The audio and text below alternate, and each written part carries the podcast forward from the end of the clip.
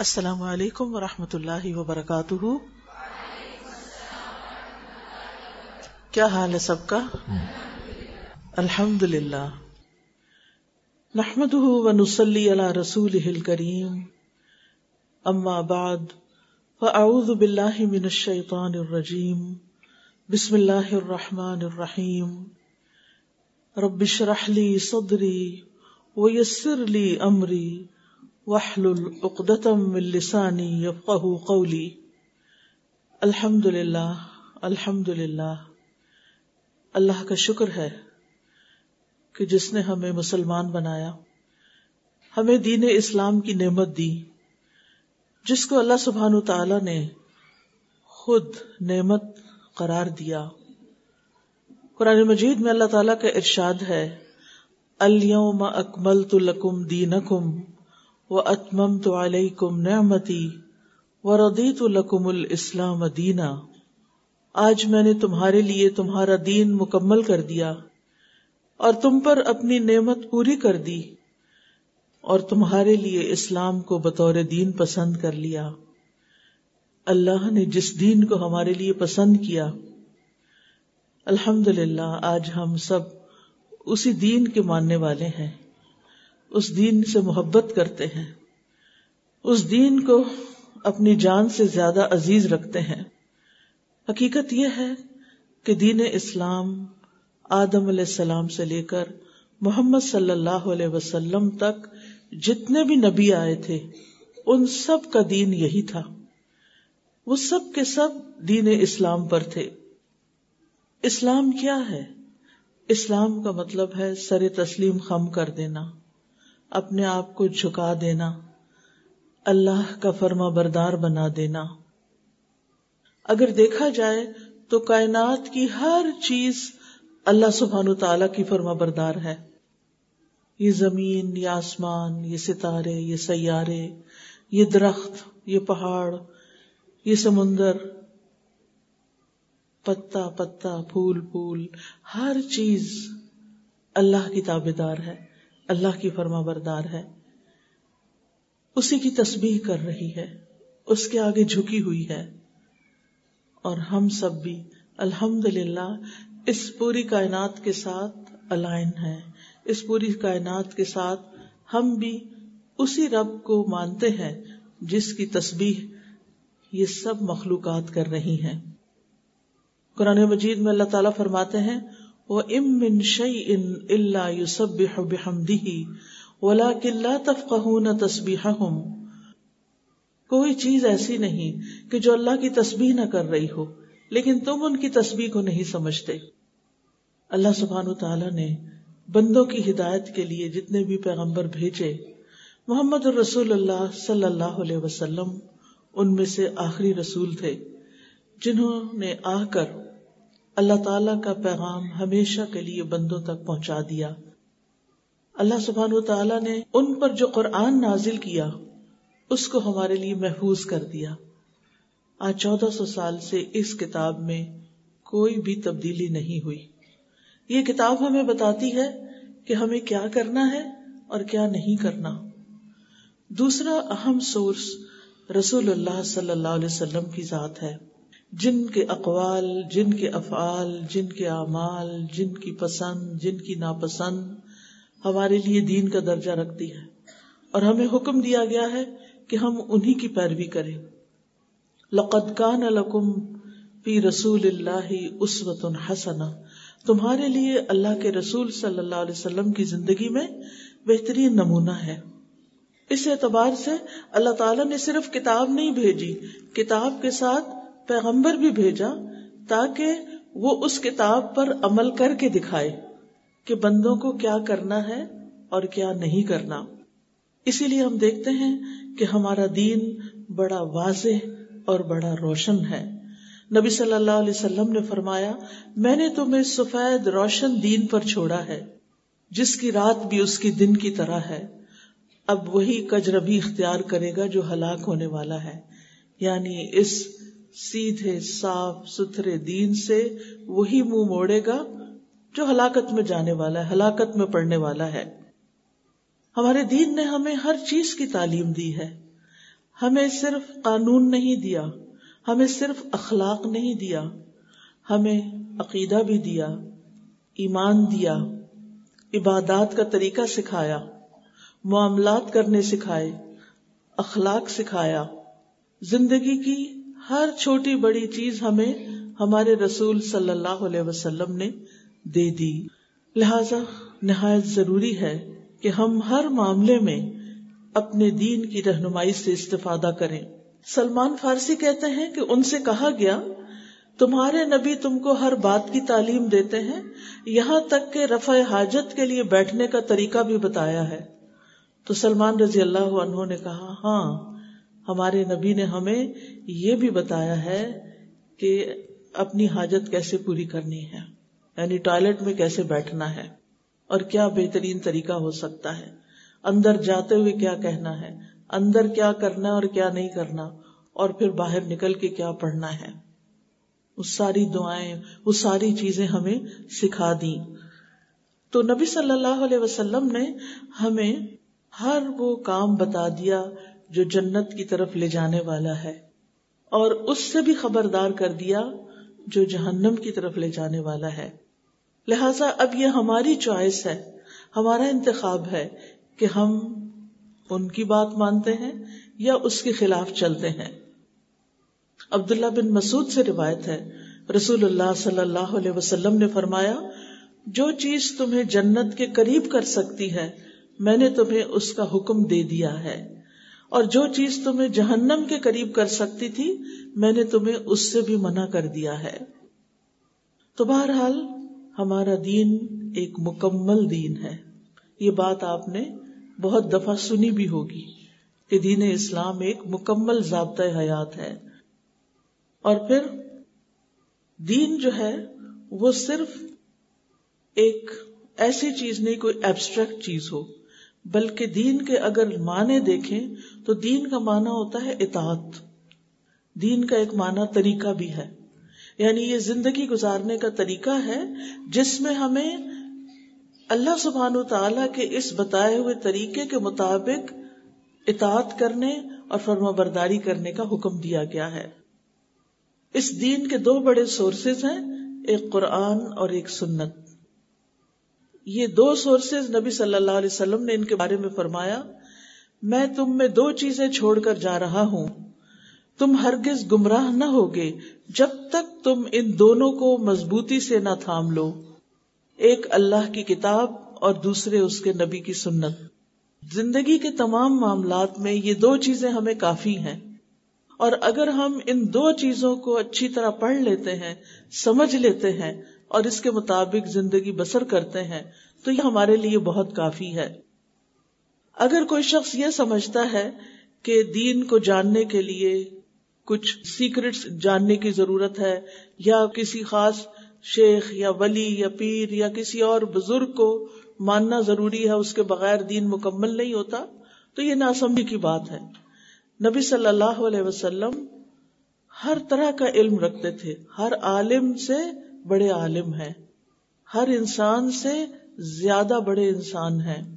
ہر کامیاب انسان سے زیادہ کامیاب انسان ہے لہذا اگر ہم آپ کی سیرت کا مطالعہ کریں، آپ کی سنت کا مطالعہ کریں، آپ کی حدیث کا مطالعہ کریں، تو یہ زندگی گزارنے کے لیے ہمارے لیے بہت کافی ہے۔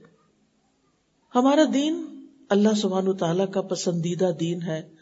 وہ ردیت القم الاسلام دینا اللہ تعالیٰ فرماتے سورت المائدہ میں میں نے تمہارے لیے اسلام کو بطور دین پسند کیا یعنی جو کچھ قرآن اور سنت میں موجود ہے، اگر تم اس طریقے پر چلو گے تو رب کے پسندیدہ بن جاؤ گے۔ اور پھر ایک اور جگہ پر فرمایا، ان دین عند اللہ اسلام کہ بے شک دین تو اللہ کے نزدیک اسلام ہی ہے۔ ایک اور جگہ فرمایا ومن يبتغي غير الاسلام دينا فلن يقبل منه وهو في الاخره من الخاسرين۔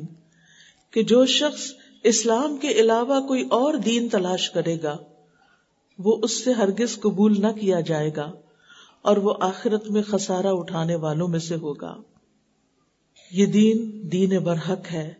اللہ تعالیٰ فرماتے ہیں، هو الذي ارسل رسوله بالهدى ودين الحق وہی ہے جس نے اپنا رسول، ہدایت اور دین حق دے کر بھیجا ہے۔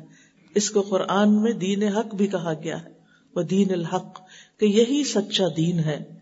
اس کو دین قیم بھی کہا گیا ہے۔ دین ان قیمن سیدھا دین۔ پھر یہ سلامتی والا دین ہے۔ اسی لیے اس کو اسلام کہا گیا ہے۔ کہ جو شخص اس دین پر عمل کرے گا، وہ دنیا میں بھی سلامت رہے گا، دوسرے بھی اس سے سلامت رہیں گے اور مرنے کے بعد بھی اس کو سلامتی نصیب ہوگی۔ پھر اس کے لیے کوئی تکلیف نہیں ہوگی، کوئی اس کے لیے آخرت میں مصیبت نہیں ہوگی، کوئی سزا نہیں ہوگی۔ پھر یہ بھی یاد رکھیے کہ ہمارا یہ دین آسان دین ہے۔ مشکل نہیں، ایک عام انسان جس کے پاس دنیا کی کوئی تعلیم نہ بھی ہو وہ بھی اللہ کی بات سمجھتا ہے۔ اور کتنی حیرت کی بات ہے کہ لوگوں کو کوئی چیز پڑھنی لکھنی نہیں آتی، لیکن وہ قرآن مجید کو پڑھ لیتے ہیں۔ حالانکہ وہ ان کی اپنی زبان میں نہیں ہوتا۔ کتنی خواتین ایسی جنہوں نے کبھی اسکول کا منہ نہیں دیکھا، لیکن کسی بی بی سے قرآن پڑھ کے ساری زندگی وہ قرآن کی تلاوت کرتی رہی۔ تو یہ اللہ سبحان تعالیٰ کی کتنی بڑی نعمت ہے۔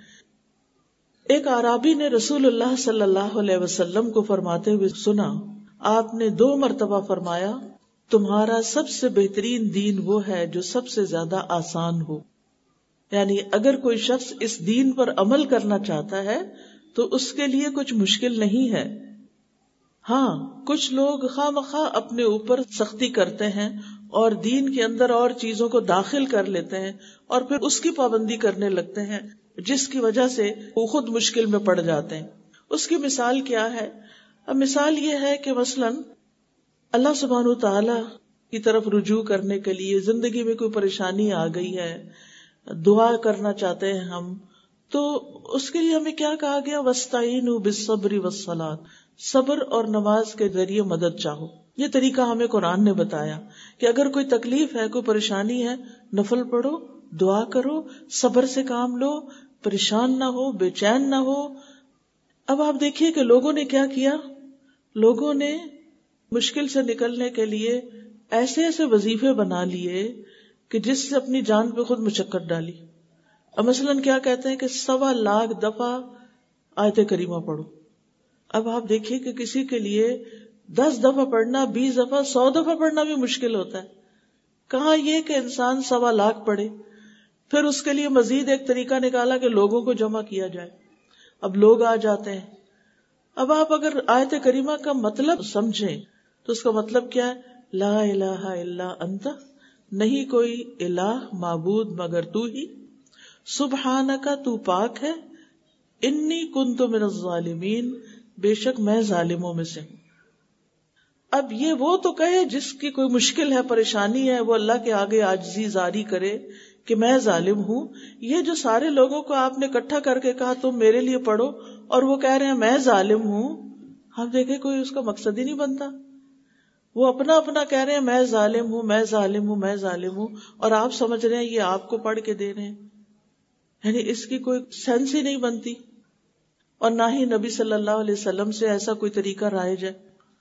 لیکن ہم نے دین میں ایسی چیزیں ایجاد کر کے دین کو مشکل بنا لیا۔ نبی صلی اللہ علیہ وسلم نے فرمایا، بے شک دین آسان ہے۔ جو شخص دین میں سختی اختیار کرے گا، تو دین اس پر غالب آ جائے گا۔ یعنی اس کی سختی چلے گی نہیں۔ بس اپنے عمل میں پختگی اختیار کرو۔ جہاں تک ہو سکے میانہ روی برتو۔ خوش ہو جاؤ۔ صبح اور دوپہر اور شام۔ اور کسی قدر رات میں عبادت سے مدد حاصل کرو۔ یعنی نمازوں کے اوقات آپ دیکھیں، ایک سورج نکلنے سے پہلے، ایک سورج نکلنے کے بعد ہے، اور ایک رات کے وقت ہے عشاء کی۔ دن میں جب سورج ڈھل جائے تو ایک، اور پھر کچھ اس کے تھوڑی دیر بعد، گھنٹے ڈیڑھ بعد دوبارہ اثر کی نماز۔ تو آپ دیکھیے کہ کتنے وقفے وقفے کے ساتھ نمازیں ہیں، تاکہ انسان جیسے سورج نکلنے سے پہلے ایک نماز پڑھ لیتا ہے، پھر اپنے دن کے کام کاج شروع کر لیتا ہے۔ اب آپ دیکھیں کہ اگر آپ نے فجر کی نماز چھ بجے پڑھی ہے، آج کل چلے ساڑھے چھ تک بھی پڑھ لیتے ہیں، سات بجے سورج نکلتا ہے، تو سورج نکلنے سے پہلے تک نماز ہو جاتی۔ اب آپ دیکھیے کہ سات بجے سے لے کر ایک بجے تک چھ گھنٹے بن جاتے ہیں۔ اس میں آپ آرام سے اپنے دنیا کے کام کر سکتے پھر آپ زہر کی نماز پڑھتے ہیں۔ پھر آپ دیکھیں، تین چار بجے اثر ہوتی ہے، دو تین گھنٹے پھر آپ کو مل گئے۔ پھر مغرب ہوتی، پھر اسی طرح دو ڈھائی گھنٹے آپ کو مل جاتے ہیں۔ تو اس طرح آرام آرام سے آپ اپنی عبادت بھی کرتے ہیں اور اپنے دن کے کام کاج بھی کر لیتے ہیں۔ اللہ تعالیٰ نے ہمارے لیے آسانی کی۔ نبی صلی اللہ علیہ وسلم جب میراج پر تشریف لے گئے تھے تو اس وقت آپ کو پچاس نمازیں دی گئی تھی جو علیہ السلام نے کہا کہ میں نے یہ تجربہ کیا ہے آپ کی امت یہ پچاس نہیں پڑھ سکتی۔ آپ اسے کم کرائیں۔ کم کراتے کراتے صرف پانچ رہ گئی اور ثواب پچاس کا ہے۔ یعنی اتنی اللہ تعالیٰ نے ہم پر رحمت فرمائی کہ جو حکم دے دیا، اس حکم میں تو کمی کر دی، لیکن اجر میں کمی نہیں کی۔ اب اگر کوئی شخص دن کی پانچ نمازیں پڑھتا ہے، تو پچاس کا ثواب کماتا ہے۔ پھر اسی طرح یہ دین وسط والا ہے۔ اس میں بڑی سہولتیں ہیں۔ مثلاً اگر کوئی شخص وضو نہیں کر سکتا تو تیمم کر لے۔ اگر کوئی شخص کھڑے ہو کے نماز نہیں پڑھ سکتا تو بیٹھ کے نماز پڑھ لے۔ جو بزرگ بوڑھے لوگ بیٹھ کے بھی نہیں پڑھ سکتے، وہ لیٹ کے بھی اشارے سے پڑھ سکتے ہیں۔ جو زمین پہ سجدہ نہیں کر سکتا، وہ کرسی پہ بیٹھ کے بھی اشاروں سے نماز پڑھ سکتا ہے۔ یعنی یہ معذور لوگوں کے لیے بات کر رہی ہوں صحت مند لوگوں کی نہیں۔ کہ ہر کوئی کرسی پہ بیٹھ جائے کہ مجھے مشکل ہوتی ہے نیچے جانے میں۔ یہ ہمیشہ یاد رکھیے، ان نمال اسری یسرا، تنگی کے ساتھ آسانی ہے۔ اگر آپ اپنے آپ کو روزانہ اچھے طریقے سے نماز میں اچھے سجدے اور رکو کرتے ہیں، تو آپ کے جوڑوں میں اتنی فلیکسیبلٹی ہوگی کہ آپ کے لیے بڑی عمر میں پھر موومنٹ آسان ہوگی۔ اللہ یہ کہ کوئی شدید بیماری ہو تو وہ الگ بات ہے۔ ورنہ آپ کی موومنٹ آسان ہوگی، آپ کے لیے سہولت ہوگی۔ لیکن جو لوگ اچھے بھلے ہوتے ہوئے کرسی پہ بیٹھ جاتے ہیں اور وہ صرف یہ کہتے ہیں کہ مشکل ہے نیچے جانا، تو پھر مشکلات تو مشکلات کو ہی جنم دیں گی۔ اور جو مزہ سجدے میں جا کے آتا ہے، کیونکہ انسان اللہ کے سب سے زیادہ قریب اس وقت ہوتا ہے جب وہ آجزی اور بندگی کے ساتھ اپنا سر، اپنا ماتھا اور اپنا ناک زمین پہ ٹکاتا ہے اور اس وقت وہ اللہ کی تسبیح بیان کرتا ہے۔ سبحان ربی اللہ کہتا ہے کہ پاک ہے اللہ جو سب سے بلند ہے۔ پھر اسی طرح یہ دین نرمی والا دین ہے، سہولت والا دین ہے۔ اس دین میں کوئی تنگی نہیں۔ اللہ سبحان و تعالیٰ فرماتے ہیں وجاہدوا فی اللہ حق جہادہ هو اجتباکم وما جعل علیکم فی الدین من حرج۔ ملت ابیکم ابراہیم هو سماکم المسلمین من قبل وفی هذا لیکون الرسول شہیدا علیکم وتکونوا شہداء علی الناس فاقیموا الصلاة وآتوا الزکاة واعتصموا باللہ هو مولاکم فنعم المولا و نعم النصیر اور اللہ کے راستے میں جہاد کرو جیسے کہ جہاد کا حق ہے اسی نے تمہیں چنا ہے اور دین میں تم پر کوئی تنگی نہیں رکھی۔ یعنی دین کے اندر کوئی ایسا حکم نہیں دیا کہ تم تنگ پڑ جاؤ، مشکل میں پڑ جاؤ۔ اپنے باپ ابراہیم کی ملت کے مطابق۔ یعنی یہ وہی دین ہے جو ابراہیم علیہ السلام کا دین تھا۔ ان سے رب نے کیا فرمایا تھا؟ اذ قال له ربه اسلم۔ قال اسلم تو رب العالمین۔ اللہ تعالیٰ نے فرمایا کہ اے ابراہیم، فرما بردار بن جاؤ۔ تو انہوں نے کیا کہا؟ اسلم تو رب العالمین۔ میں رب العالمین کا فرما بردار بن گیا۔ میں اسلام لے آیا۔ پھر فرمایا، ہوا سما کم المسلمین، اس نے تمہارا نام مسلمان رکھا ہے۔ آج ہماری سب سے بڑی پہچان کیا ہونی چاہیے؟ مسلمان۔ آپ دیکھیں کہ ہمارے ہی ملک میں ایسی باتیں کی جاتی ہیں۔ پہلے پاکستان۔ ٹھیک ہے، پاکستان ہمیں دل و جان سے عزیز ہے۔ لیکن ہم پہلے مسلمان پہلے مسلمان۔ ان اکونا ابل المسلمین، سب سے پہلے اسلام، پھر پاکستان، پھر کچھ اور۔ پھر ہمارا کوئی ذات، برادری اور کنبا قبیلہ۔ لیکن افسوس یہ کہ ہم نے دین کے نام پر ہی فرقے بنا لیے ہیں۔ اور اپنے آپ کو مسلمان کہنا تو بہت پیچھے کر دیا ہے۔ کبھی اپنے آپ کو وہابی کہتے ہیں، کبھی اپنے آپ کو سنی کہتے ہیں، کبھی اپنے آپ کو شیعہ کہتے ہیں، کبھی کچھ اور کہتے ہیں۔ ہم مسلمان ہیں، ہمارا معبود ایک ہے، الہ ایک ہے، ہمارا قرآن ایک ہے، ہمارا نبی ایک ہے۔ ہم ایک ملت ہیں، ہم ایک قبلے کو فالو کرتے ہیں۔ ہم سب ایک رب کے بندے ہیں۔ پھر ہم نے آپس میں اتنے بڑے بڑے اختلاف کیوں کر لیے؟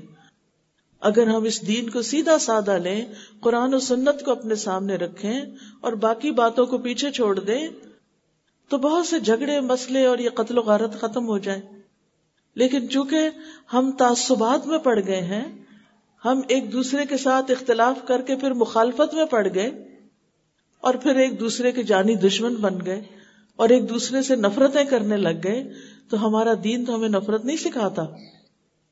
ہمارے دین کی بنیاد کیا ہے؟ ہمارے دین کی بنیاد قرآن و سنت پر ہے۔ آپ قرآن مجید کھولتے ہیں تو سب سے پہلے کیا آتا ہے؟ سب سے پہلی آیت کیا آتی ہے؟ کوئی بتائے گا؟ اس سے پہلے کیا لکھا ہوتا ہے؟ بسم اللہ الرحمن الرحیم۔ سب سے پہلے جو اللہ سبحان و تعالیٰ کا تعارف ہے اس میں، وہ کیا ہے کہ وہ کون ہے؟ الرحمن، الرحیم۔ اور یہ آیت قرآن مجید میں کتنی دفعہ ریپیٹ ہوتی ہے؟ کتنی دفعہ آتی ہے؟ بسم اللہ الرحمن الرحیم، کتنی دفعہ آتا ہے قرآن میں؟ ایک سو چودہ دفعہ۔ گویا ایک سو چودہ دفعہ ہمیں یاد کرایا جاتا ہے کہ اللہ بڑا مہربان ہے۔ بڑا رحم فرمانے والا ہے۔ کیا ہم لوگوں کو یہ بتاتے ہیں کہ ہمارا دین دین رحمت ہے اور ہمارا رب بڑا مہربان ہے؟ قرآن مجید میں کوئی اور آیت ایک سو چودہ بار نہیں آئی۔ صرف بسم اللہ ایک سو چودہ دفعہ آئی ہے اور ایک سو چودہ دفعہ ہمیں بتایا جاتا ہے کہ اللہ کے نام سے شروع کرو جو بڑا ہی مہربان، بار بار رحم فرمانے والا ہے۔ وہ ہم پر بار بار رحمت کر، ہم گناہ کرتے ہیں، پھر اس کی طرف جاتے ہیں، پھر وہ توبہ قبول کر لیتا ہے۔ اگر وہ مہربان نہ ہوتا، اگر وہ رحمان نہ ہوتا، وہ رحیم نہ ہوتا، تو کبھی معاف نہ کرتا۔ جیسے یہ بندوں کا حال ہے نا۔ ذرا سی ان کے حق میں کوئی کوتا ہو جائے، تو ہم ان کو معاف نہیں کرتے۔ ہم منہ سے بول کے کہتے ہیں تو میں تو کبھی نہیں چھوڑوں گی، کبھی نہیں معاف کروں گی۔ ہم کیسے مسلمان ہیں؟ کہ جو معاف نہیں کر سکتے، جو دوسروں پر رحم نہیں کر سکتے۔ ہمیں تو اس رحم کا، اس ہمدردی کا، اس خیر خواہی کا اتنا زیادہ سبق دیا گیا ہے کہ ایک دوسرے کے ساتھ اچھا سلوک کرو۔ پھر آپ دیکھیے کہ یہ دین نرمی والا دین ہے اور اس میں سراسر خیر خواہی ہے۔ رسول اللہ صلی اللہ علیہ وسلم نے فرمایا، ان دین ان نصیحہ دین خیر خواہی کا نام ہے۔ یعنی دیندار کون ہے؟ جس کے دل میں دوسروں کے لیے خیر خواہی ہے۔ جو دوسروں کی خیر چاہتا ہے۔ یعنی آپ کیسے دیندار ہیں؟ یعنی ہم نے تو دین کی نشانی کیا رکھی ہوئی ہے؟ کہ اگر آدمی ہے تو اس کی داڑھی ہونی چاہیے تو تب وہ دیندار ہے۔ ٹھیک ہے، ہونی چاہیے۔ اس سے انکار کوئی نہیں۔ عورت ہے تو حجاب پہنا ہوا تو یہ دیندار ہے۔ ہم ایسے ہی دین والوں کو پہچانتے ہیں نا۔ ٹھیک ہے، حجاب ہونا چاہیے، لیکن صرف داڑھی اور حجاب ہی دین نہیں ہے۔ دین اس سے آگے بھی ہے۔ اور وہ دین کیا ہے؟ خیر خواہی کا نام۔ ہر ایک کے لیے خیر چاہو، انسانوں کے لیے بھی، حیوانوں کے لیے بھی، بچوں کے لیے بھی، بزرگوں کے لیے بھی۔ اپنوں کے لیے بھی، پرایوں کے لیے بھی، جو تمہارے ساتھ احسان کرے اس کے ساتھ بھی، جو تمہارے ساتھ برا کرے اس کے ساتھ بھی۔ سب کی خیر چاہو، سب کے لیے خیر مانگو، سب کا بھلا چاہو، سب میں خیر بانٹو۔ ہمارا دین ہمیں یہ سکھاتا ہے، آج میں یہاں کیوں آئی ہوں؟ خیر کا پیغام لے کر آئی ہوں۔ میں شاید آپ میں سے کسی کو بھی نہ جانتی ہوں یہاں۔ لیکن میں کیوں آئی ہوں؟ تاکہ خیر کی بات آپ سے شیئر کروں۔ یہ صرف میرا کام نہیں، یہ صرف میرا فرض نہیں۔ آپ میں سے ہر ایک کا فرض ہے کہ دوسرے کی خیر خواہی چاہے۔ دوسرے کو دنیا میں بھی خیر کے ساتھ زندگی بسر کرنے کا طریقہ بتائے اور مرنے کے بعد کس چیز میں خیر اور بلائی ہے، وہ بھی بتائے ہم میں سے ہر ایک، جتنے لوگ اس کے دائرۂ کار میں آتے ہیں، ان سب کے ساتھ اس کو کیا برتنا ہے؟ خیر خواہی برتنی اس کے لیے برا نہیں چاہنا۔ کیونکہ جو دوسرے کے لیے گڑا کھودتا ہے، خود اس میں گرتا ہے۔ کسی کے لیے چالیں نہیں چلنی۔ کسی کو بدوائیں نہیں دینی۔ بلکہ اگر کوئی آپ کے ساتھ اچھا نہیں کرتا تو آپ دعا کریں، یا اللہ، اس کو ہدایت دے۔ اگر آپ لوگوں کے بیچ میں گھر میں اختلاف ہے تو دعا کریں اللہ الف بینا قلوبنا۔ اللہ ہمارے دلوں میں الفت ڈال دے، ہمارے دلوں میں محبت ڈال دے۔ نہ کہ ایک دوسرے کی جڑیں کاٹنا بیٹھ جائیں۔ ہم ایک دوسرے کو برا بھلا کہنا شروع کر دیں۔ ہم ایک دوسرے کے ساتھ بدتمیزی سے پیش آئیں اور لڑائی جھگڑے کریں اور بد اخلاقی برتیں۔ یہ تو ہمارا دین نہیں ہے نا۔ ہمیں تو بتایا گیا کہ ہمارے دائیں بائیں دو فرشتے بیٹھے ہوئے ہیں جو ہمارا ہر لفظ لکھ لیتے ہیں۔ اگر ہم کسی کی پیٹ کے پیچھے بھی اس کی برائی کر رہے ہیں تو وہ ہمارے امال نامے میں لکھ لیں گے۔ قیامت کے دن ہمیں دکھایا جائے گا۔ یہ کیا تھا تم نے؟ آج بندوں سے ہم چھپ کے برے کام کر سکتے ہیں۔ ہم چھپ چھپ کے بے حیائی کی چیزیں فون پہ دیکھ سکتے ہیں، لیکن وہ فرشتے اس وقت بھی ساتھ ہوتے ہیں اور پھر اللہ سبحان و تعالیٰ بھی دیکھ رہا ہوتا ہے۔ اگر ہم کسی کے مال پہ ہاتھ ڈالتے ہیں، کسی کی عزت پہ ہاتھ ڈالتے ہیں، کسی کو کسی بھی طرح سامنے یا پیچھے نقصان دینے کی کوشش کرتے ہیں، اللہ کو سب پتا ہے کہ تم کیا کر رہے ہو۔ پھر جیسا تم کرو گے، وہی ساتھ لے کے جاؤ گے۔ قبر میں بھی وہی جائے گا۔ آخرت میں بھی وہی ساتھ ہوگا۔ اللہ سے جب ملاقات ہوگی، وہی امال نامہ ساتھ ہوگا۔ آپ دیکھیں، جب دنیا میں بھی آپ کسی سے ملنے کے لیے جاتے ہیں، تو کس طرح جاتے ہیں؟ صاف ستھرے ہو کر، اچھے کپڑے پہن کر، اچھی حالت میں جاتے ہیں، تیار ہو کے جاتے ہیں۔ ہم سب سوچیں، اللہ سبحان و تعالی سے ملنے کی کتنی تیاری۔ حدیث میں آتا ہے، اللہ نہ تمہاری صورتیں دیکھتا ہے، نہ تمہارے مال دیکھتا ہے۔ کوئی تمہارا اسٹیٹس نہیں دیکھتا۔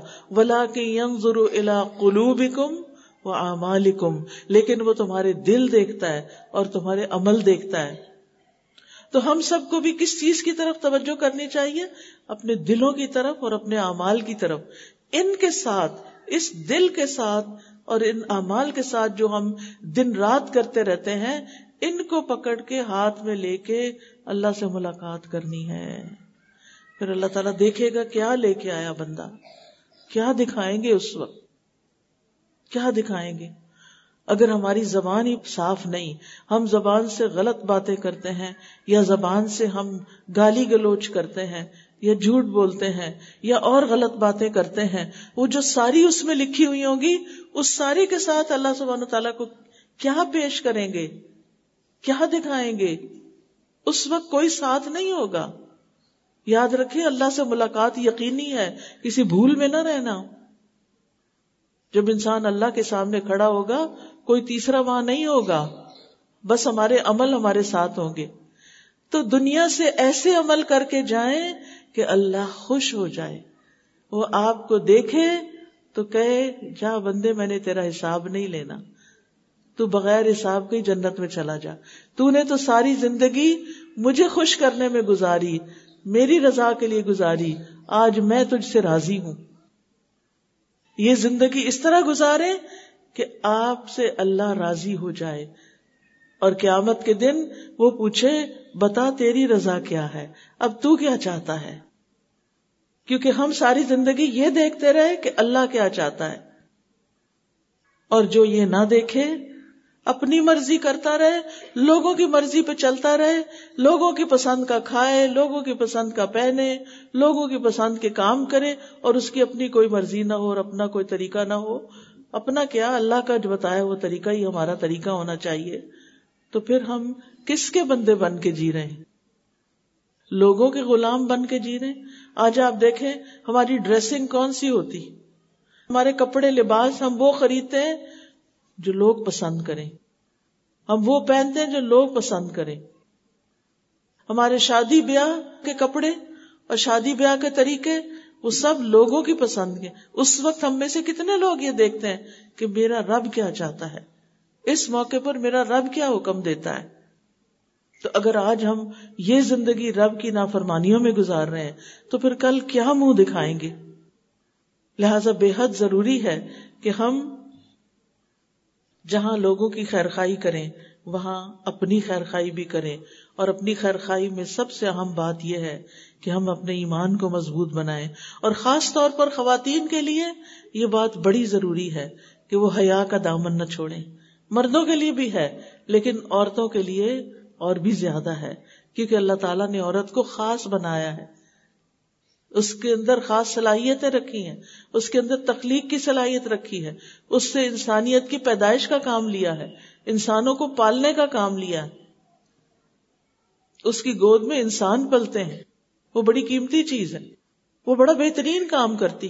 اسی لیے اس کا درجہ مرد کے مقابلے میں تین گنا زیادہ ہو جاتا ہے جب وہ ماں بن جاتی ہے۔ کیونکہ وہ بچے کو اپنے پیٹ میں اٹھاتی، وہ تکلیف دے کے جنم دیتی۔ وہ اس کے لیے راتیں جاگتی ہے، اس کی پرورش کرتی ہے، اس کو دودھ پلاتی ہے اور یوں اجر کماتی ہے اور یوں دنیا میں بھی اس کا ایک مقام ہوتا ہے اور اللہ کے نزدیک بھی اس کا مقام ہے۔ جس عورت کے حصے میں نسلوں کی حفاظت ہے، اس عورت کو اپنی حیا کی حفاظت کرنی چاہیے۔ اس کا جسم سب مردوں کے لیے نہیں ہے۔ وہ اس لیے نہیں ہے کہ کسی بل بورڈ پر گلا ننگا کر کے زیور پہن کے کار کا اشتہار دے یا پٹرول کا اشتہار دے رہی ہو۔ کیوں؟ کل میں گزر رہی تھی ایک سڑک سے اور بہت بڑا بورڈ لگا ہوا تھا۔ بازار میں سارے آدمی آدمی تھے۔ اور اتنی بڑی عورت کی تصویر لگی ہوئی تھی جس سے اسے اتنا بڑا گلا کھلا ہوا تھا اور اس کے اوپر زیور پہنے۔ میں نے کہا، یہ عورت اپنا آپ کس کو دکھا رہی ہے؟ ان سارے مردوں کو جو سڑک پہ پھر رہے ہم اتنے سستے ہو گئے ہمیں تو اللہ نے قیمتی بنایا قیمتی چیزوں کی حفاظت ہوتی ہے۔ قیمتی چیزوں کو ڈھانپ کے رکھا جاتا ہے۔ قیمتی چیزوں کو چھپا کے رکھا جاتا ہے۔ ہمارا حسن، ہماری زینت مردوں کو دکھانے کے لیے نہیں ہے۔ اللہ نے ہمیں خاص بنایا ہے اور ہماری حفاظت کی ہے۔ ہمیں اپنی حفاظت کرنی چاہیے کیونکہ یہ دین حیا کا دین ہے۔ قرہ بن ایاس کہتے ہیں، ہم نبی صلی اللہ علیہ وسلم کے ساتھ تھے۔ آپ کے پاس حیا کا ذکر ہوا یعنی شرم و حیا کا۔ تو انہوں نے ارض کیا، اے اللہ کے رسول، کیا حیا بھی دین کا حصہ ہے؟ کیا حیا دین میں سے ہے؟ آپ نے فرمایا، بلکہ وہ تو سارے کا سارا ہی دین ہے۔ حیا نہیں تو دین نہیں، حیا نہیں تو ایمان نہیں۔ تو اس لیے ہمیں نہ ایسا لباس پہننا ہے اور نہ ایسی حرکات کرنی ہے کہ جس کی وجہ سے ہماری حیا میں خلل آئے۔ پھر آپ دیکھیے کہ ہمارا دین ہمیں مسلسل نشو نما دیتا ہے۔ اور اللہ سبحان تعالی ہمیں علم کے ساتھ جڑنے کی طرف بلاتا ہے۔ نبی صلی اللہ علیہ وسلم پر پہلی وہی جو آئی وہ کیا تھی؟ اقرا اقرا بسم ربی کلدی خلق۔ پڑھو اپنے رب کے نام کے ساتھ۔ لہذا ہمارا دین علم والا دین ہے۔ ہمارا دین پڑھنے لکھنے سے تعلق رکھتا ہے۔ زندگی کا کوئی بھی حصہ ہو، آپ بچے ہیں، جوان ہیں، بوڑھے ہیں، اگر آپ نے دین کی تعلیم نہیں لی تو آپ آج سے شروع کر دیں۔ کوئی شرم نہ کریں اس میں۔ جہالت عیب ہے۔ جہالت پر شرم آنی چاہیے۔ پڑھنے لکھنے پر نہیں۔ آپ علم کے رستے پر چلتے ہیں تو جنت کا رستہ آپ کے لیے آسان ہوتا ہے۔ قرآن مجید میں آتا ہے کل حل یست ولدین یا لمون ولدین لا لمون کیا وہ لوگ برابر ہو سکتے ہیں جو علم رکھتے ہیں اور وہ جو علم نہیں رکھتے؟ برابر نہیں ہوتے۔ یرفع اللہ الذین آمنوا منکم والذین اوتوا العلم درجات۔ اللہ ان لوگوں کو بلندی عطا کرتا ہے۔ جو ایمان لائے اور وہ لوگ جو علم دیے گئے، ان کے تو درجات بہت بلند ہیں۔ علم بلندی عطا کرتا ہے۔ لہذا ہمارا دین علم والا دین ہے۔ اس دین کو سیکھنا ہے ہمیں۔ پھر یہ یاد رکھیے کہ دین میں جبر نہیں ہے یعنی کسی کو زبردستی مسلمان نہیں بنایا جائے گا۔ جو آ گئے ہیں، وہ اپنے آپ کو پابند کریں، جو اللہ کے احکام ہے لیکن کسی اور کو زبردستی اس طرف نہیں لایا جائے، اس کی دعوت ضرور دی جائے گی۔ انسانوں کا بھلا کیا جائے گا، ان کی خیر خواہی کی جائے گی۔ انہیں بتایا جائے گا کہ اللہ ایک ہے۔ محمد صلی اللہ علیہ وسلم اللہ کے رسول ہیں۔ اللہ نے قرآن ہماری ہدایت کے لیے بھیجا ہے۔ ہمیں ایک دن مرنے کے بعد اللہ کے حضور حاضر ہونا ہے۔ یہ ساری باتیں لوگوں کو پتا ہونی چاہیے۔ آپ دیکھیں کہ وہ انسان ہی کیا انسان ہے۔ جس کو یہ نہ پتا وہ آیا کہاں سے ہے۔ جس کو یہ نہ پتا اس نے جانا کہاں ہے۔ اگر سڑک پر کوئی ایک بندہ آپ کو ملے، آپ پوچھے کدھر سے آ رہے ہو؟ وہ کہ پتا نہیں۔ آپ پوچھے کدھر جا رہے ہو؟ وہ کہ پتا نہیں۔ آپ کہیں گے، لگتا ہے کہ یہ شخص پاگل ہے۔ اس کو پتا نہیں ہے۔ نہ پتا کہاں سے آئے نہ پتا کہاں جانا ہے۔ ایسے ہی لوگ اپنے گھر کا پتا بھول جاتے ہیں نا۔ اسی طرح اس دنیا میں ہم پیدا ہو گئے، ہم کھا رہے ہیں، پی رہے ہیں، ہم شادی بیاہ کر رہے ہیں، بچے پیدا کر رہے ہیں، کاروبار کر رہے سارے کام کر رہے ہیں۔ یہ نہیں پتا کر رہے کہ ہم آئے کہاں سے ہیں اور ہم نے جانا کدھر ہے۔ آج ہمارے بچے کنفیوز ہیں کہ انسان کی دنیا میں پیدائش کیسے ہوئی تھی۔ وہ آج ڈاروین کی تھیوری پڑھ پڑھ کے یہ سمجھے بیٹھے ہیں کہ اللہ نے ہمیں نہیں بنایا بلکہ ہم خود بخود ہی بن گئے ہیں۔ آج آپ دیکھیں جتنے زیادہ بڑے اسکول کالجز میں یونیورسٹیز میں بچے جا رہے ہیں، اتنے ہی اپنے دین کے بارے میں زیادہ کنفیوز ہو رہے ہیں۔ کیونکہ ان کو اس طرح برین واش کیا جا رہا ہے کہ ان کا تعلق اللہ سے نہ رہے۔ وہ صرف اپنے خواہشات کے بندے بن کے جیے۔ بس جیے اپنی مرضی سے جو چاہیں کریں۔ ہمیں اپنے نفس کی عبادت کے لیے تو نہیں پیدا کیا گیا، ہمیں تو اللہ کی اطاعت کے لیے پیدا کیا گیا ہے۔ لہذا ان لوگوں کو جو بالکل نہیں جانتے، انہیں بھی بتانا ہے کہ اللہ نے ہمیں بنایا ہے، ایک مقصد کے لیے ہمیں پیدا کیا ہے۔ چار چیزیں اللہ نے اپنے ہاتھ سے بنائی ہیں۔ نمبر ایک، عرش۔ عرش عرش الہی، جو ساری مخلوقات کی چھت ہے۔ باقی ساری چیزیں اس کے نیچے ہیں۔ اللہ سبحان و تعالیٰ عرش کے اوپر ہے۔ دوسری چیز جنت عدن۔ جنت اللہ نے اپنے ہاتھ سے بنائی۔ جو انسان کے لیے اللہ نے بنائی کہ اچھے کام کر کے آؤ تو یہ تمہارے لیے۔ جنت اللہ سبحان و تعالیٰ کی تخلیق میں سے سب سے خوبصورت چیز ہے۔ آدم علیہ السلام کو اللہ نے اپنے ہاتھ سے بنایا تھا۔ باقی چیزیں کن کہہ کے بنائی ہیں؟ آسمان، زمین، ستارے، سیارے۔ یہ کلمہ کن سے بنے ہیں؟ آدم کو اللہ نے اپنے ہاتھ سے بنایا اور آدم کو اللہ تعالیٰ نے سب سے زیادہ عزت دی۔ وَلَقَدْ كَرَّمْنَا بنی آدم۔ آدم اور اس کی اولاد کو اللہ نے عزت بخشی۔ اور پھر قلم کو اللہ نے اپنے ہاتھ سے بنایا۔ سبحان اللہ، یہ چار چیزیں ایسی ہیں جن کو اللہ نے عزت دی ہے۔ ان کی بہت بڑی اہمیت ہے۔ ان میں سے ایک ہم انسان ہیں۔ انسانوں کو کیا کرنا چاہیے؟ دنیا میں قلم لے کے، علم حاصل کر کے اللہ نے جو ہمارے لیے سب سے اچھی جگہ بنائی ہے اس کے لیے محنت کریں، اس کے لیے کوشش کریں اور جہنم میں جانے سے بچیں۔ وہ کام نہ کریں جو آگ کی طرف لے جاتے ہیں۔ ہمیں پوری لسٹ پتا ہونی چاہیے کہ کیا کیا کام آگ میں لے جانے والے ہیں۔ اور کون کون سی چیزیں جنت کی طرف لے جانے والی ہیں۔ اور پھر اس کے مطابق ہم سلیکشن کریں کہ ہم نے کیا کرنا ہے، کیا نہیں کرنا۔ کیونکہ انسان کے لیے سب سے بڑی رسوائی، سب سے بڑی ذلت کی بات کہ وہ اینڈ آف دا ڈے جنت میں نہ جائے اور جہنم میں جائے۔ وہ ذلت اور رسوائی کا دن ہوگا اس انسان کے لیے جسے اٹھا کے جہنم میں اوندے منہ پھینک دیا جائے گا۔ اور وہاں دو چیزیں بڑی تکلیف دہ ہوں گی۔ ایک ہے آگ اور دوسرے ہے تنہائی۔ جہنم میں ہر شخص اکیلا ہوگا۔ اپنی اپنی سزا بھگت رہا ہوگا۔ دنیا میں بھی آپ دیکھیں کہ جب آپ اکیلے رہ جاتے ہیں تو آپ کو وحشت شروع ہو جاتی ہے۔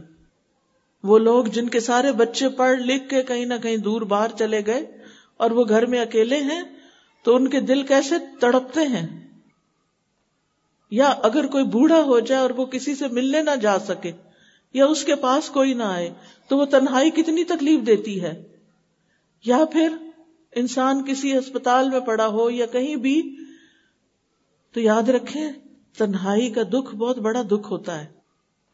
اسی لیے آپ دیکھیں کہ قرآن مجید میں جہاں جنت کی آیتیں آتی ہیں، وہاں خالدین فیحا آتا ہے۔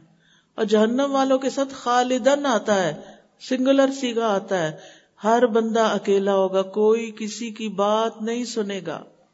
روئیں گے، چیخیں گے، چلائیں گے، کوئی ان کی فریاد نہیں سنے گا۔ ہر شخص کو اپنی پڑی ہوگی، میں کسی طرح یہاں سے نکل جاؤں۔ لیکن جب کبھی وہ نکلنے کی کوشش کریں گے، دوبارہ اسی میں ڈال دیے جائیں گے۔ وہ ایسی جیل ہے اتنی نیچے ہے کہ اس کے اوپر چڑھ کے باہر نکلنا بھی مشکل ہے۔ تو اس لیے اس بڑی تکلیف سے، اس بڑی سزا سے، اس بڑی مصیبت سے بچنے کی فکر کرنی ہے ہمیں۔ آپ کو پتا حضرت عمر رضی اللہ عنہ کتنے بڑے انسان تھے، کتنے نیک اور کتنے عدل والے۔ وہ جہنم کے خوف سے اتنا روتے تھے کہ ان کی آنکھوں کے ساتھ یہاں دو لکیریں بن گئی تھی رو رو کے، کہ کہیں مجھے نہ جہنم میں پھینک دیا جائے۔ نیک سے نیک صحابہ جو تھے، وہ اس بات پہ پریشان ہوتے تھے کہ کہیں ہم جہنم میں نہ جائیں۔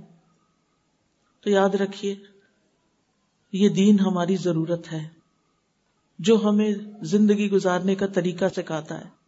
دین اللہ کی ضرورت نہیں ہے۔ اللہ کو ہماری عبادت نہیں چاہیے۔ اللہ نے ہمیں اصلاً جنت کے لیے پیدا کیا ہے۔ لیکن ہمارا دشمن شیطان ہمیں جہنم کی طرف لے جانا چاہتا ہے۔ لہٰذا وہ برے کاموں کو خوبصورت بنا کے دکھاتا ہے۔ اور ہم اللہ کی نافرمانی کر بیٹھتے ہیں۔ دین ہماری ضرورت ہے۔ دین اللہ کی مہربانی ہے ہم پر۔ دین ہماری فطرت کے عین مطابق ہے۔ اللہ جس سے بھلائی کا ارادہ کرتا ہے، اسے دین کی سمجھ دے دیتا ہے۔ میں یورد اللہ بھی خیرن یو فی الدین۔ ہر بچہ دین پر، اسلام پر پیدا ہوتا ہے۔ حدیث میں آتا ہے، ہر پیدا ہونے والا بچہ فطرت اسلام پہ پیدا ہوتا ہے۔ پھر اس کے والدین اسے یہودی، نصرانی یا مجوسی بنا لیتے ہیں۔ وہ اس کو اور اور چیزیں سکھا دیتے ہیں۔ ہمارا دین درست رستے کی طرف رہنمائی کرنے والا ہے۔ دین پر چلنے میں ہی اصل زندگی ہے۔ انسان زندگی کو انجوائے کرتا ہے۔ کیونکہ دین پہ چلنے والوں کے دل پرسکون ہوتے ہیں۔ کیونکہ وہ جانتے ہیں کہ اللہ ہر چیز پہ قادر ہے۔ اللہ میری مدد کرے گا۔ وہ اللہ پہ توکل کرنا جانتے ہیں۔ وہ اللہ سبحان تعالی کے اوپر اتنا یقین رکھتے ہیں کہ ہمارا رب ہمیں تنہا نہیں چھوڑے گا۔ وہ غم میں بھی اس کو پکارتے ہیں، وہ خوشی میں بھی اس کا شکر ادا کرتے ہیں۔ وہ جانتے ہیں کہ وہ دیکھ رہا ہے، ہمارے پہ کوئی زیادتی کرے گا تو وہ خود بدلہ لے لے گا۔ تو اس دین پر عمل کرنے میں دنیا میں بھی کامیابی ہے اور آخرت میں بھی کامیابی ہے اور قبر میں بھی کامیابی ہے۔ آپ سب کو یہ تو پتا ہے نا کہ جب انسان قبر میں جاتا ہے تو کیا ہوتا ہے۔ اس وقت میں آپ کے سامنے سنا نبی داؤد کی ایک حدیث رکھ رہی ہوں۔ نبی صلی اللہ علیہ وسلم نے فرمایا، جب لوگ واپس جاتے ہیں تو میت ان کے قدموں کی آہٹ سنتی ہے۔ یعنی جو مردہ دفن کرتے ہیں، وہ زمین پہ جو چل کے واپس جا رہے ہوتے ہیں، ان کے پاؤں کی جو دھمک ہوتی ہے زمین میں، وہ سن رہے ہوتی۔ اور اس سے پوچھا جا رہا ہوتا ہے، اے فلاں، تیرا رب کون ہے؟ یعنی فرشتے آتے ہیں، اس کو اٹھا بٹھاتے ہیں، اس سے سوال کرتے ہیں، تیرا دین کیا ہے؟ تیرا نبی کون ہے؟ اور فرمایا، اس کے پاس دو فرشتے آتے ہیں، اسے بٹھاتے ہیں اور یہ سوال کرتے ہیں، تو وہ کہتا ہے، میرا دین اسلام ہے، میرا رب اللہ ہے، میرا دین اسلام ہے، اور میرا نبی محمد صلی اللہ علیہ وسلم ہے۔ وہ اللہ کے رسول ہیں۔ پھر وہ کہتے ہیں، تمہیں کیسے پتا چلا؟ یہ باتیں کہاں سے پتا چلی وہ کہتا ہے، میں نے اللہ کی کتاب پڑھی، اس پر ایمان لایا، میں نے اس کی تصدیق کی، تو اس لیے مجھے یہ جواب آتے ہیں کہ اللہ میرا رب ہے۔ رب کا مطلب پتہ کیا ہے؟ خالق، مالک یعنی وہی ہمارا پیدا کرنے والا ہے، وہی ہمارا اصل مالک ہے۔ اسی نے ہمیں یہ جان دی ہے، یہ روح واپس اسی کے پاس چلی جائے گی۔ ہمیں تو کچھ عرصے کے لیے اس جسم میں دے دی گئی ہے۔ واپسی اللہ ہی کی طرف ہے۔ اسی لیے جب کوئی فوت ہوتا ہے تو ہم کہتے ہیں، انا للہ و انا الہ راجعون۔ اور تیسرا اس کا مان ہوتا ہے، مدبر، تدبیر کرنے والا۔ وہی ہماری تدبیر کرتا ہے۔ وہی ہمارے لیے تدبیر کرتا ہے کہ اس بندے کا رزق کہاں سے آئے گا؟ یہ کیا کھائے گا؟ ہمیں پتا ہے کہ ہم کل کیا کھائیں گے۔ چاہے ہمارے فریج میں بھی چیز پڑی ہو، تو بھی بعض اوقات کیا ہوتا ہے؟ ہم کچھ اور پکا لیتے ہیں اور وہ کسی اور کو دے دیتے ہیں یا وہ کھا لیتے ہیں اور پکاتے ہی نہیں ہے یہ کچھ اور۔ یعنی ہمیں خود بھی نہیں پتا۔ لا تدری نفسن ماذا تکسب غدن کسی انسان کو نہیں پتا وہ کل کیا کرے گا۔ یہ تو اللہ کا فیصلہ ہے۔ اللہ ہی پلان کرتا ہے ہمارے لیے۔ ہماری عقل کی رہنمائی بھی ہمارا دین کرتا ہے۔ اور پھر یہ دین ہی ہے جس سے ہماری تکلیفیں دور ہوتی ہیں۔ اور یہ دین ہی ہے جو ہمیں ہمارے سب سے بڑے دشمن شیطان کے بارے میں آگاہ کرتا ہے، ورنہ اس کے بغیر تو پتہ ہی نہ چلے۔ تو ہمارے رب نے ہمیں بتایا کہ ہم کہاں سے آئے اور ہمارے رب نے ہمیں بتایا، ہم نے کہاں جانا ہے اور ہمارے رب نے بتایا کہ اس دنیا میں تمہیں کیسی کیسی مشکلات آ سکتی ہیں اور اس کے مقابلے تم نے کیسے کرنے ہیں۔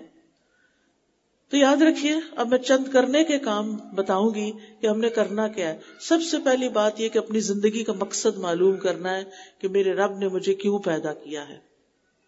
اللہ تعالیٰ بتاتے ہیں، وما خلقت الجن والانس الا ليعبدون۔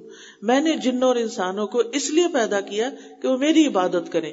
باقی ساری کائنات تو مجبور ہے، وہ اپنی مرضی نہیں کر سکتی۔ انسان کو اللہ نے اختیار دیا اور پھر اس سے کہا، اپنی چوائس سے، اپنی مرضی سے، اپنے شوق سے تم عبادت کرو۔ لہذا ہم سے عبادت کے بارے میں سوال کیا جائے گا۔ قیامت کے دن جب اللہ سے ملاقات ہوگی، پہلا سوال کیا ہوگا؟ کس چیز کا ہوگا؟ نماز، سب کو پتا ہے، نماز کا ہوگا۔ اگر ہم اس زندگی میں اپنی نمازیں پوری کرتے ہیں، اس کی پابندی کرتے ہیں، تو جواب دینا آسان ہوگا۔ وہ لکھا ہوا ہوگا، اس کی ساری نمازیں پوری ہیں۔ اور اگر نمازیں چھوڑ دیتے ہیں، نمازیں ڈیلے کرتے ہیں، نمازیں ڈھنگ سے نہیں پڑھتے، طریقہ ہی نہیں آتا پڑھنے کا، تو پھر کیا لکھا ہوگا؟ اس بندے نے نماز کا کوئی حق ادا نہیں کیا۔ کیا شاباش ملے گی اس پر؟ جو بندہ جس کام کے لیے آیا تھا، وہ کر کے ہی نہیں گیا۔ تو واپس اپنے مالک کے پاس جب جائے گا، تو مالک کیا کہے گا؟ کدھر ہے نمازیں؟ کیا جواب دیں گے؟ وہ میرے کام تھے، وہ میرے کپڑے پاک نہیں تھے طرح طرح کے جو ہم بہانے کرتے ہیں۔ نہیں، یہ بہانے وہاں نہیں چلیں گے۔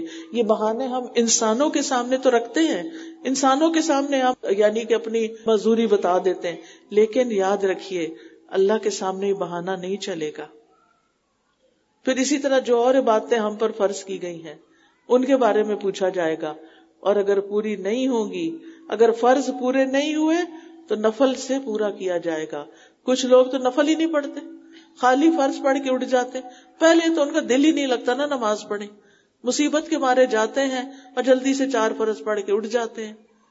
اللہ کا اتنا بھی حق نہیں کہ اس کے لیے ہم تھوڑا سا ٹائم نکالیں۔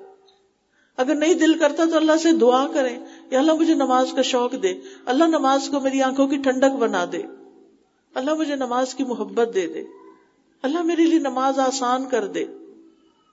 تو اس لیے آپ سب نے اپنی نمازوں کی پابندی کرنی، کیونکہ اللہ نے پہلا سوال اس کا پوچھنا ہے۔ اور جس کی نماز ٹھیک ہو جائے گی، اس کا سب کچھ ٹھیک ہو جائے گا۔ پھر آپ دیکھیں لیا بدونی کا ایک معنی اور بھی کیا گیا ہے۔ اور وہ ہے لیا رفونی کہ لوگ مجھے پہچانے۔ ہمیں اس دنیا میں رہ کر اللہ تعالی کی پہچان کرنی ہے۔ اور پہچان کر کے اللہ پر ایمان لانا ہے۔ اللہ کی پہچان قرآن مجید سے ہوتی ہے۔ اللہ کون ہے؟ وہ قرآن مجید ترجمے کے ساتھ۔ پڑھیں گے تو پتا چلے گا۔ پھر اللہ کی پہچان ہوتی ہے کائنات کی قدرت کی نشانیاں دیکھ کر۔ پھر آپ دیکھیں کہ تمام انبیاء کی طرف جو وہی کی گئی، وہ کس بات کی تھی؟ کہ لوگوں کو بتاؤ کہ لا الہ الا اللہ، کہ اللہ کے سوا کوئی عبادت کے لائق نہیں۔ لہذا ہمیں سب سے زیادہ اس بات پر توجہ دینی ہے کہ ہماری زندگی میں کوئی شرک نہ ہو۔ ہم کسی کو اللہ کے برابر نہ سمجھیں۔ ہم دعا صرف اس سے مانگے کسی اور سے نہ مانگے قبروں پہ جا کے دعائیں نہ مانگے بزرگ کچھ نہیں کر سکتے۔ وہ تو اپنے لیے ساری زندگی عبادت کرتے رہے۔ انہوں نے ہمارے لیے تھوڑی کی ہے۔ جب آپ عبادت کرتی ہیں، تو اپنے بچوں کے لیے کرتی ہیں؟ یا اپنے بہن بھائیوں کے لیے کرتی کس کے لیے کرتی ہیں؟ اپنے لیے۔ تو جتنے نیک بزرگ تھے، انہوں نے جو عبادتیں کی ہیں، وہ ہمیں بانٹنے کے لیے نہیں کی۔ ہماری نجات کے لیے انہوں نے عبادت نہیں کی۔ انہوں نے اپنے لیے کی ہے۔ لہذا مانگنا ہے تو صرف اللہ سے مانگنا ہے۔ اس کے ساتھ کسی کو نہ عبادت میں شریک کرنا ہے اور نہ ہی ریاکاری میں کہ دکھاوے کے کام نہیں کرنے کہ ہم نیک بنے تو ہم لوگوں کو دکھائیں ہم کتنے نیک ہیں۔ اس کو شرک اصغر کہا جاتا ہے، چھوٹا شرک۔ یعنی کل ان سلاتی و نسخی و محیا و مماتی للہ رب العالمین۔ کہہ دیجیے بے شک میری نماز، میری قربانی، میرا جینا، میرا مرنا اللہ رب العالمین کے لیے، سب کچھ اللہ کے لیے، سجدہ بھی اللہ کے لیے، قربانی بھی اللہ کے لیے، دعائیں بھی اللہ سے، رونا دھونا بھی اس کے آگے۔ یعنی ہم سب سے بڑا اس کو مانے اور اپنی ساری محبت اور اپنی ساری عبادت اس کے لیے وقف کریں۔ یہ اسلام کی پہلی اور بنیادی تعلیم ہے۔ پھر اس کے بعد جو عبادت کریں، شوق سے کریں، فرائض میں کمی نہ کریں، پھر حقوق العباد کا خیال رکھیں۔ ہمارا دین صرف ہمیں اللہ کی عبادت نہیں سکھاتا، ہمارا دین ہمیں بندوں کی خدمت بھی سکھاتا ہے۔ خدمت بھی عبادت ہے۔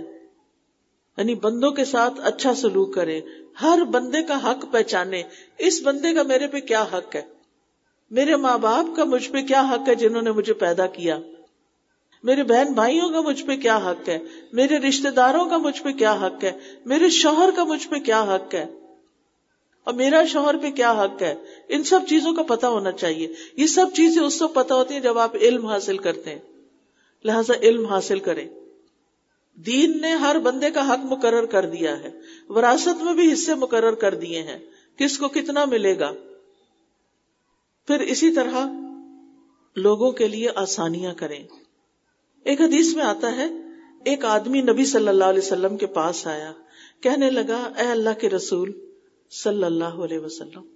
جب صلی اللہ علیہ وسلم کہتے ہیں نا، تو سب کو کہنا چاہیے۔ ٹھیک ہے نا؟ صلی اللہ علیہ وسلم۔ نبی صلی اللہ علیہ وسلم نے فرمایا، وہ شخص سب سے زیادہ بکیل ہے، جس کے سامنے میرا ذکر کیا جائے اور وہ مجھ پہ درود نہ بھیجے۔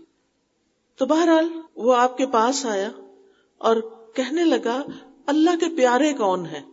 یعنی بندوں میں سے سب سے زیادہ کون پیارے ہیں اللہ تعالیٰ کو؟ اللہ تعالیٰ کس سے زیادہ محبت کرتا ہے؟ آپ نے کیا جواب دیا ہوگا؟ آپ نے فرمایا، وہ لوگ اللہ کو زیادہ محبوب ہیں جو دوسرے لوگوں کے لیے سب سے زیادہ فائدہ مند ہو جو دوسروں کو زیادہ فائدہ دیں۔ آج آپ دیکھیں کتنی خود غرضی کا وقت ہے کہ لوگ ہر فائدہ اپنے لیے چاہتے ہیں۔ اگر آپ اللہ کے پیارے ہونا چاہتے ہیں تو لوگوں کو فائدہ پہنچانا شروع کریں۔ فائدہ انسان کب پہنچا سکتا ہے؟ جب انسان کے اپنے پاس کچھ ہوتا ہے، تبھی آپ کسی کو دے سکتے ہیں نا۔ آپ کے پاس مال ہے، آپ مال بانٹ سکتے آپ کے پاس دین ہے، آپ دین سکھا سکتے ہیں۔ علم ہے، کوئی اسکل ہے، کوئی ہنر ہے، کوئی طاقت ہے۔ یعنی جو آپ کے پاس ہے، وہی آپ دیں گے تو بندوں کا فائدہ ہوگا نا۔ نبی صلی اللہ علیہ وسلم نے پھر فرمایا، مسلمان کا اپنے بھائی کو خوش کرنا، کہ اس کو خوش کر دے۔ اس سے کسی تکلیف کو دور کرنا۔ اس کا قرضہ ادا کر دینا۔ اسے کھانا کھلا دینا۔ یہ سارے کام اللہ کو بڑے پیارے ہیں جب ہم یہ کرتے ہیں۔ تو ہمیں خوشی سے کرنے چاہیے۔ یہ نہیں کہ اگر کوئی گھر آ گیا تو کہیں اب یہ کیا مصیبت آ گئی، اب اس کو بھی کھانا دینا پڑے گا۔ یہ نہیں کبھی سوچا کریں اور یہ کیا کہ ہر روز مجھے کھانا پکانا پڑتا ہے، کچن سے فرصت ہی نہیں ملتی۔ اور پکائیں بھی اور باتیں بھی سنائیں اور گھر والوں کے سامنے برتن بھی اٹھا اٹھا کے پھینکے اس سے پھر اجر نہیں ملتا۔ کام کریں خوشی سے کریں آپ شکر کریں کہ اللہ تعالیٰ نے آپ کو چلنے کی توفیق دی ہے، آپ کو اٹھانے کی، آپ کو رکھنے کی، آپ کو پکانے کی آپ کو طریقہ آتا ہے، آپ خدمت کر سکتے ہیں۔ اگر ہمارے اندر طاقت ہی نہ ہوتی، ہم بیمار کسی بستر پہ پڑے ہوتے یا ہماری کوئی ٹانگ پاؤں کام نہ کر پھر ہم کیا کرتے؟ تو ہمیں شکر ادا کرنا چاہیے اور بندوں کے فائدے کا بننا چاہیے۔ نبی صلی اللہ علیہ وسلم نے فرمایا، مجھے اپنے کسی بھائی کی ضرورت پوری کرنے کے لیے اس کے ساتھ چلنا اس مسجد نبی میں ایک مہینے کے اعتکاب سے زیادہ محبوب ہے۔ ایک مہینے کے اعتکاب سے زیادہ پیارا ہے کیا؟ کہ میں کسی کی ضرورت پوری کرنے کے لیے اس کی مدد کے لیے ساتھ جاؤں۔ بازو کا تو ایسا ہوتا ہے نا، کسی کو بازار جانا ہوتا ہے تو وہ نہیں جا سکتا خود اکیلا۔ تو آپ کہتے چلو میں تمہیں لے جاتی کسی کے پاس گاڑی نہیں، کسی کے پاس سامان اٹھانے کی ہمت نہیں۔ آپ مددگار بن جاتے ہیں۔ کوئی ہسپتال جانے والا ہے۔ اس کو سمجھ نہیں آ رہی کہاں جاؤں۔ کوئی بیمار ہے۔ کسی کے سر میں درد ہو رہی ہے۔ اس کو چائے کا کپ بنا دیں۔ نہیں، کوئی بھی چیز ہو سکتی ہے کہ آپ کسی کی مدد کے لیے اس کے ساتھ جا سکتے ہیں۔ پھر آپ نے فرمایا، جس نے اپنے غصے کو روک لیا، جس نے اپنے غصے کو روک لیا، اللہ تعالیٰ اس کی خامیوں پہ پردہ ڈال دے گا۔ اور جو آدمی اپنے غصے کو نافذ کرنے کی طاقت کے باوجود پی گیا یعنی وہ غصہ کر سکتا تھا، اس نے غصہ نہیں کیا، اللہ تعالی قیامت کے دن اس کے دل کو امیدوں سے بھر دے گا۔ جو اپنے بھائی کے ساتھ اس کی ضرورت پوری کرنے کے لیے چلا، اللہ تعالیٰ اس کو اس دن ثابت قدم رکھے گا، جس دن قدم ڈگمگا جائیں گے۔ قیامت کے دن ثابت قدمی نصیب ہوگی اس کو۔ رسول اللہ صلی اللہ علیہ وسلم نے فرمایا، ہر دن جس میں سورج طلوع ہوتا ہے، ہر آدمی کے جوڑ پہ صدقہ واجب ہوتا ہے۔ دو آدمیوں کے درمیان عدل کرنا صدقہ ہے، آدمی کو اس کی سواری پہ سوار کرنا صدقہ ہے۔ کچھ لوگ گھوڑے پہ نہیں بیٹھ سکتے، کچھ لوگ گاڑی پہ نہیں بیٹھ سکتے۔ آپ ان کی مدد کرتے ہیں بٹھانے میں۔ اس کا سامان اٹھانا یعنی بازو کا بزرگ ہو جاتے ہیں نا، بڑی عمر کے لوگ، تو اپنا بیگ نہیں اٹھا سکتے، اپنا سامان نہیں اٹھا سکتے، تو کسی کا سامان اٹھا لینا، اس کے سامان کو سواری سے اتارنا۔ بازو کا ایسا ہوتا نا کہ گاڑی لا کے ابا جی نے پارک کی اور کہا، بچوں، سامان اٹھاؤ۔ ہم کیوں اٹھائیں؟ نہیں، خوشی سے اٹھائے کہ گاڑی سے خالی کرنی ہے۔ یہ بھی صدقہ ہے۔ پاکیزہ بات کرنا صدقہ ہے۔ نماز کی طرف چل کر جانے میں ہر قدم صدقہ ہے۔ اور راستے سے تکلیف دہ چیز ہٹا دینا بھی صدقہ ہے۔ یہ سارے صدقے ہیں۔ بازو کا تم کہتے ہیں او ہمارے پاس پیسے نہیں، ہم کیسے صدقہ کریں؟ یہ سارے کام صدقہ بن جاتے ہیں اگر اللہ کی رضا کے لیے کریں اور اس میں کوئی ریاکاری نہ ہو۔ اور جو شخص کسی مصیبت زدہ کی مصیبت دور کرے گا، اللہ قیامت کے دن کی مصیبتوں میں سے اس کی کوئی مصیبت دور فرما دے گا۔ اور جو کسی مسلمان کے عیب کو چھپائے گا، اللہ تعالیٰ اس کے عیب چھپا دے گا۔ پھر اسی طرح ہمارا دین ہمیں روکتا کہ ایک دوسرے سے حسد نہ کرے اللہ نے اگر کسی کو ہم سے زیادہ دیا ہے نا، ہم خوش ہوں، شکر ہے اس کے پاس ہے، اس کو مبارک دیں۔ اور اگر اللہ نے ہمیں کوئی چیز نہیں دی اور ہماری بہن کو دے دی، بھائی کو دے دی، اس پہ اس سے ناراض نہ ہو یہ اللہ کی تقسیم ہے۔ اگر آپ ناراض ہیں تو پھر اللہ سے ناراض ہیں، جس نے ان کو دیا ہے۔ رزق کون دیتا ہے؟ کون دیتا ہے رزق؟ اللہ دیتا ہے نا؟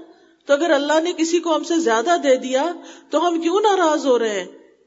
ہمیں خوش ہونا چاہیے۔ ہمیں دعا کرنی چاہیے، اللہ اس کو نصیب کرے۔ اور ہمیں اللہ اپنی جناب سے دے۔ کسی کا چھین کے ہمیں نہ دے، ہمیں اپنے پاس سے دے۔ اللہ کے پاس زیادہ ہے یا بندوں کے پاس زیادہ ہے؟ اللہ کے پاس زیادہ ہے۔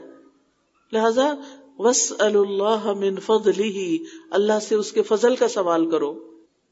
پھر ہمارا دین ہمیں آپس میں ایک دوسرے سے محبت کا حکم دیتا ہے۔ رسول اللہ صلی اللہ علیہ وسلم نے فرمایا، تم جنت میں داخل نہیں ہو سکتے جب تک تم ایمان نہ لاؤ، اور تم ایمان نہیں لا سکتے جب تک آپس میں محبت نہ کرو۔ کیا میں تمہیں ایسی بات نہ بتاؤں کہ جب تم اس پر عمل کرو گے تو تمہارے درمیان محبت پیدا ہو جائے گی، اور وہ ہے آپس میں سلام کو عام کرو۔ گھروں میں ایک دوسرے کو سلام کیا کرے۔ صبح سویرے اٹھے ہیں، امی کو دیکھا، ابا کو دیکھا، ہسبینڈ کو دیکھا، وائف کو دیکھا، السلام علیکم۔ اس سے آپس میں محبت پیدا ہوگی۔ پھر یاد رکھیے، ہمارا دین ادب کا دین ہے، اخلاق کا دین ہے۔ ہمارے دین نے حسن اخلاق کی تعلیم دی ہے۔ ہمیں کھانے پینے کے آداب سکھائے ہیں، سونے کے آداب سکھائے ہیں۔ ایک کتاب بھی الدا نے چھاپی ہے، سونے کے آداب اور دعائیں۔ اگر آپ کے پاس نہیں تو لے لیں ایپ بھی بنی ہوئی ہے، سونے جاگنے کے آداب، تو ایپ بھی ڈاؤن لوڈ آپ کر سکتے ہیں۔ پھر کسی کے گھر جانے کے لیے اجازت کے آداب سکھائے ہمارے یہاں کیا رواج ہے؟ ہر ایک کے گھر ویسے دروازہ کھول کے اندر۔ کوئی کمرے میں بیٹھا ہے، لیٹا سو ایک دم دم سے اندر۔ ایسے نہیں کرنا چاہیے۔ ناک کر کے، اجازت لے کے۔ ہمارا دین ہمیں گفتگو کے آداب سکھاتا ہے۔ اور ہمارے دین میں زیادہ باتیں کرنا پسندیدہ نہیں ہے۔ آپ نے فرمایا جو خاموش رہا وہ سلامت رہا۔ ہمارے دین نے ہمیں اچھی بات کرنے کی رغبت دلائی ہے۔ رسول اللہ صلی اللہ علیہ وسلم نے فرمایا، جنت میں بالا خانے ہیں، جن کا اندرونی حصہ باہر سے نظر آتا ہے اور باہر والا اندر سے نظر آتا ہے۔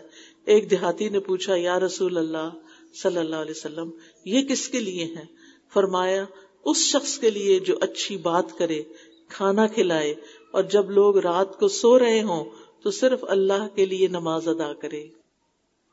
اب آپ دیکھیے اس میں کھانا کھلائے اور اچھی بات کرے۔ بعض اوقات ہم کھانا کھلا دیتے ہیں، بات نہیں اچھی کرتے۔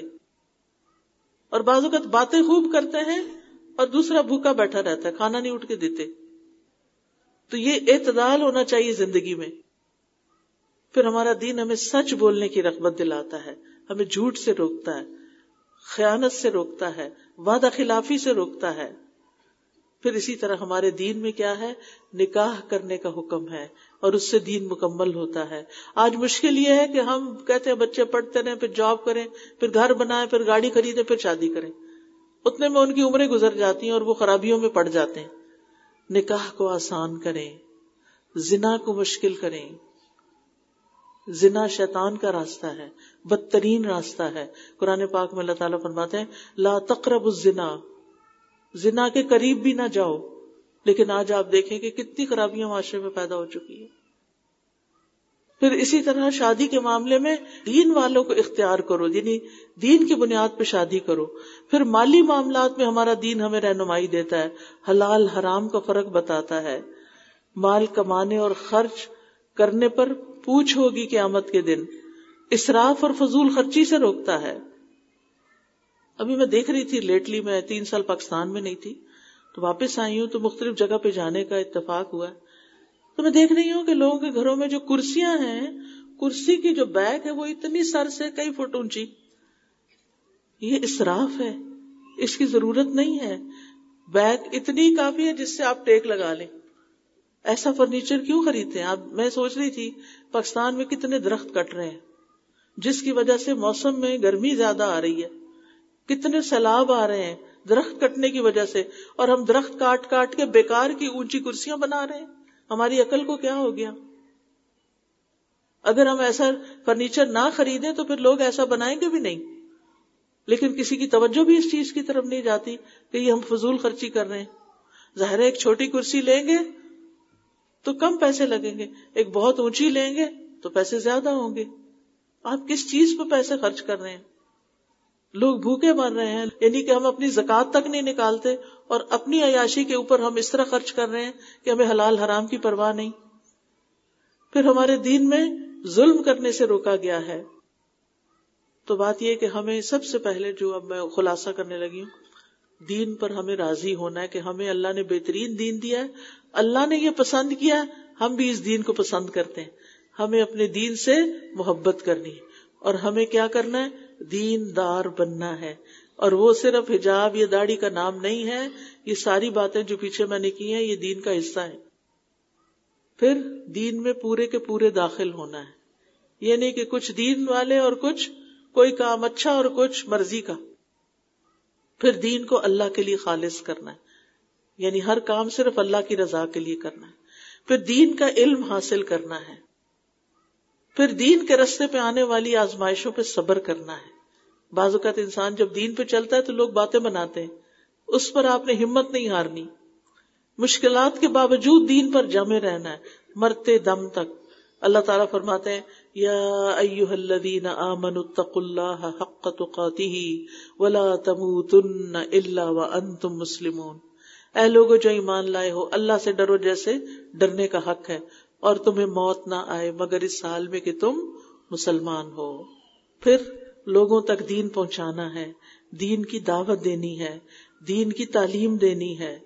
لوگوں کو دین کے بارے میں بتانا ہے اور دین کی وسطوں اور خوبصورتیوں کے بارے میں بتانا ہے۔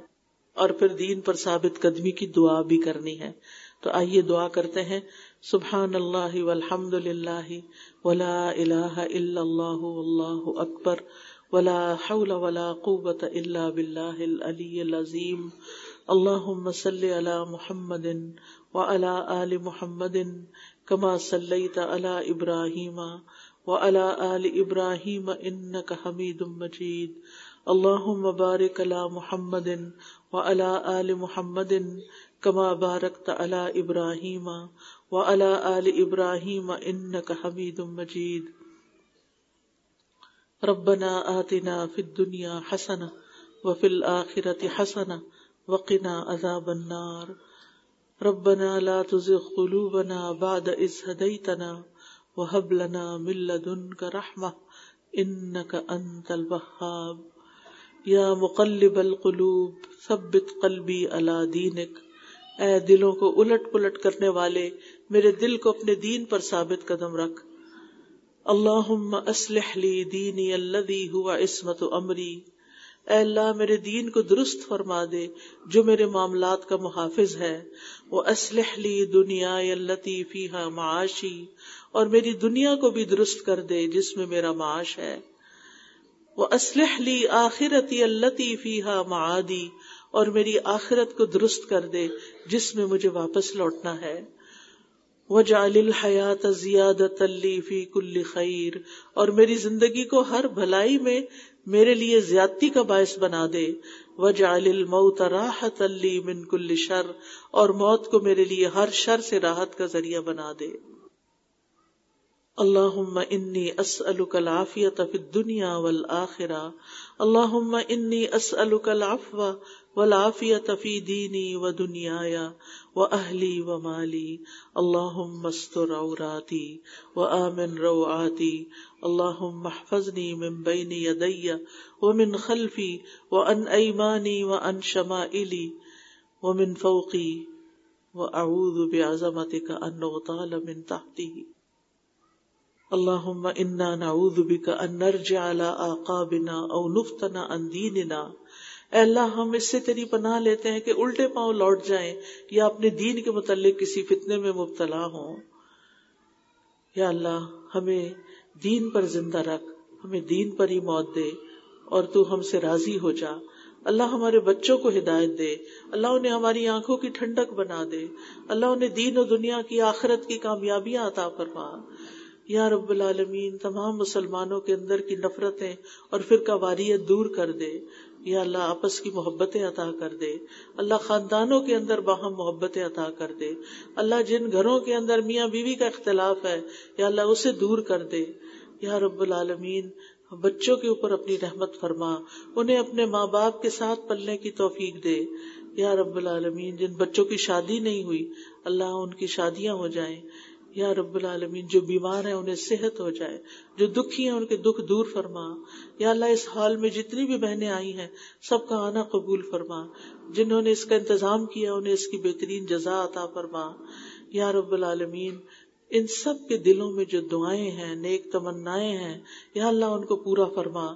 یا اللہ یہ محروم نہ جائیں۔ اللہ ہم سب کی بخشش فرما دے۔ اللہ ہمیں علم کا شوق دے دے، علم کی محبت دے دے، عمل کی توفیق دے دے، برائیوں سے بچا لے، ہمارا اخلاق بہترین کر دے۔ ہمیں جو تو نے صلاحیتیں دی ہیں، ان کو صحیح طور پر استعمال کرنے کی توفیق دے دے۔ اللہ ہمیں ان کاموں کی توفیق دے جو تجھے پسند ہے جن سے تو راضی ہوتا ہے، اور ہمیں ان چیزوں سے بچنے کی توفیق دے کہ جن سے تو ناراض ہوتا ہے۔ ربنا آتنا فی الدنیا حسنا وفی الاخرت حسنتا وقنا عذاب النار۔ اللہ ہمارے والدین پر اپنی رحمت فرما۔ رب ارحمہما کما ربیانی صغیرا۔ رب زدنی علما۔ رب انی لما انزلت الی من خیر فقیر۔ ربنا تقبل منا انك انت السميع العليم وتب علينا انك انت التواب الرحيم. وصلى الله تعالى على خير خلقه محمد وعلى اله واصحابه واهل بيته اجمعين برحمتك يا ارحم الراحمين.